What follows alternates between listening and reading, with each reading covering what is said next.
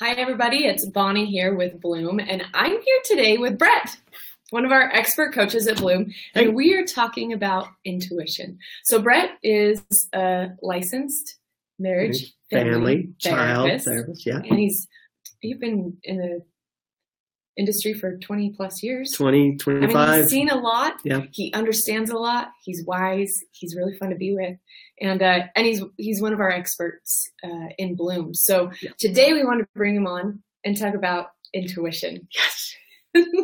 so uh, we're gonna go right to the question. You ready for this? And as you listen to Brett and you learn more, just know that you can get more of Brett when you come join us at Bloom. So why wouldn't There you go. right? There you Why go. wouldn't you? Okay, here's that question. You ready? All right. Can intuition get broken? I feel like Hmm. my inner voice is often the one telling me, you're not enough, you're too much, you're embarrassing, you're weak, or whatever other stories about myself I've come to believe. I don't really Hmm. identify those messages as coming from my heart or from my mind, so it seems like that might be my intuition speaking. Is it? Why would I trust it, right? Why would we trust something that tells us we're not enough? Yeah. Can broken intuition get fixed? So awesome question, but let's first clarify the question because the question is broken, not your intuition. So I, I've been thinking about this question actually all week long, and I have a story to tell you. So I want you to imagine this. You're home and your little girl comes running up to you and she is anxious because she's afraid she's going to miss dance practice. And you as mom think, why are you worried we're going to miss dance practice? Oh my gosh, my nine year old does that all the time. And she says, She well, I just looked at the clock and the clock says 325. Oh my gosh, we got to go. And you're like, what? And you look at the clock and the stove is on because you're baking cookies, of course, right? And its temperature is 325. It is not the clock that is telling you it's 325. And so you explain this very simple mistake to your child. Honey, the clock is not broken. It is not 325. That is the temperature of the oven.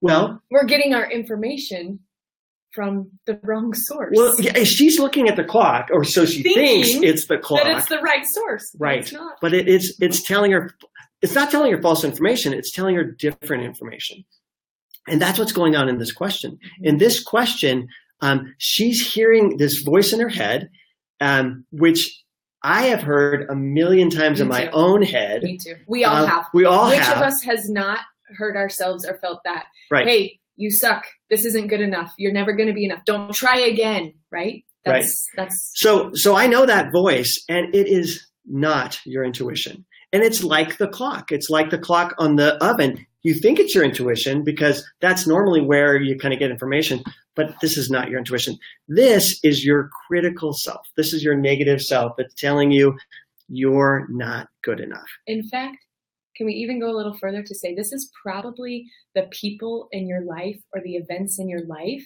who've made you feel like you're something you're not. So it's not yourself talking, it's really the negative old, old voices negative negative voices Yeah. absolutely Yeah. absolutely and so uh, in this question i really like this question because it's really a good example of how do we know what is our intuition? How do we know when our intuition is speaking? So there's three ways we're going to know. Um, knowledge is information thoughts uh, analysis and they're often words. Feelings which is the second way of knowing things is felt. Um, love, hurt, sorrow, fear, anger, all of that is felt. Those two ways are very slippery. They're hard. They're hard to get good, clear information from because they can be deceived. Your thoughts can be deceived. Your emotions can be deceived. But your intuition is neither of those things. Your intuition is more of a feeling of peace, a feeling of clarity. And it doesn't have any drama from the emotions and it doesn't have any of the negativity like we're hearing these voices these negative voices that we're hearing in this question Our intuition is calm.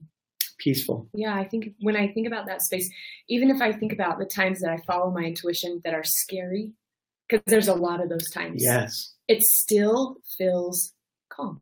Yeah. There's a little bit of fear or I'm scared, but it's like calm. This, this is right. This is Always, always that feeling of calm. Um, if you have to leave your job, if you have to uh, uh, relocate, sell your house, whatever, those are big things. Those are scary things. But if you're feeling your intuition guiding you, it'll feel a sense of peace, calm. So, second story. Can I share a second yeah, story? yeah. So the second story is how I got that first story, because right? I think this is, in fact, the tool that we can use to connect with our intuition Right. in this space. Yeah. So I, I've been looking at this question for a week, and I have been um, back and forth driving to work. It's about 30 minutes. And I've been racking my brain. Okay, what's a good metaphor? What's a good metaphor? What's a good metaphor? And over and over again, trying to think of the right example that's going to help this uh, question. And I was coming up with nothing. The, the, the, they were just lame examples. They were lame kind of things. And so last night, as I was going to bed, I said to myself, okay, I'm going to float the question. And that's the phrasing we use here in Bloom when we're trying to access our intuition. You take a question and you put it in your mind. You do not answer it. Mm-hmm. Don't answer it. You float it. And you assign it no priority. You assign it no solution. You You just just, let it Hold, be. yeah, you just hold Just this question in your consciousness Yeah. and just let it float there. Yeah. What would be a good example for this question? So as I was falling asleep, I floated the question, what would be a good example? And then when I woke up this morning, when my conscious brain was still asleep because I'm just waking up, and my emotional brain was kind of flat because I wasn't really reacting to anything, then my intuition said, clock, stove, oven. I'm like, oh, yes, that is the awesome answer. Yeah. I love that answer. And, and that's how I got it was from my intuition. I think what I love about this this experience and this example too is that as Brett shares that, you recognize really quickly that um, intuition doesn't always just happen. We don't always just intuitively know the right answer. I think sometimes we equate following our intuition with getting immediate responses Right. and getting Right. immediate answers. And I, I think this is a great example because it's very clear in this space that intuition takes time to It does. connect with, and and you have to give intuition space, Yeah. right? And I think Yeah. Kim um, just chimed in. Kim says uh, the week Brett taught about intuition has been one of my favorite Bloom weeks so far. Yes, yes, because thank you, Kim, and and because there's something about connecting with our intuition Mhm. that gives us confidence Mhm. that we can't have. It gives us confidence to do things that we were never able to do before because we're too afraid. But when we can start to connect to our intuition, I know for myself, uh, when I connect to my intuition, it helps me make choices without being afraid of them. Right. Even if they're hard and scary, I know intuitively I have that calm, and so I can move through whatever it's going to take. So It's going to be Um, okay. yeah, it's it's going to work be- out. it's gonna be It's okay. be fine. Yeah. Yeah. So I love that uh, because I think so many times we equate intuitive with immediate. Right. Intuitive is not immediate. And it's really true. It sometimes takes hours, days, or weeks for me to get an answer. And you have to be patient enough to just float the question. What I mean by float is let the answer come to you. Do not go chasing out answers. Hold the question in your mind and let the answer come to you. And it takes time. Yeah. It does take time. Yes. And time's okay. Yeah. Because here's what happens in the process as we allow ourselves the space and time to to float the question and sit in that, wait for the intuition, the intuitive response, we're learning. Mhm. We're learning. We're learning what it feels like to be patient and be okay with that. We're learning what it feels like to not have an answer. The word I like is it. surrender. Yeah, yes. We're surrendering, We're okay? surrendering. Uh, I'm going to let this go. I've asked Yes. God, truth, whatever, nature, whatever. I've asked for answers, Yes. and now I'm going to surrender it. yes. I'm going to let it go and let the answers come. Yes. And we don't let go of it. Surrendering doesn't mean No, I'm holding the question. we just hold it there Yeah, just hold and we give it space. So if intuition has been something that you've struggled with, we've all struggled with it. Yeah.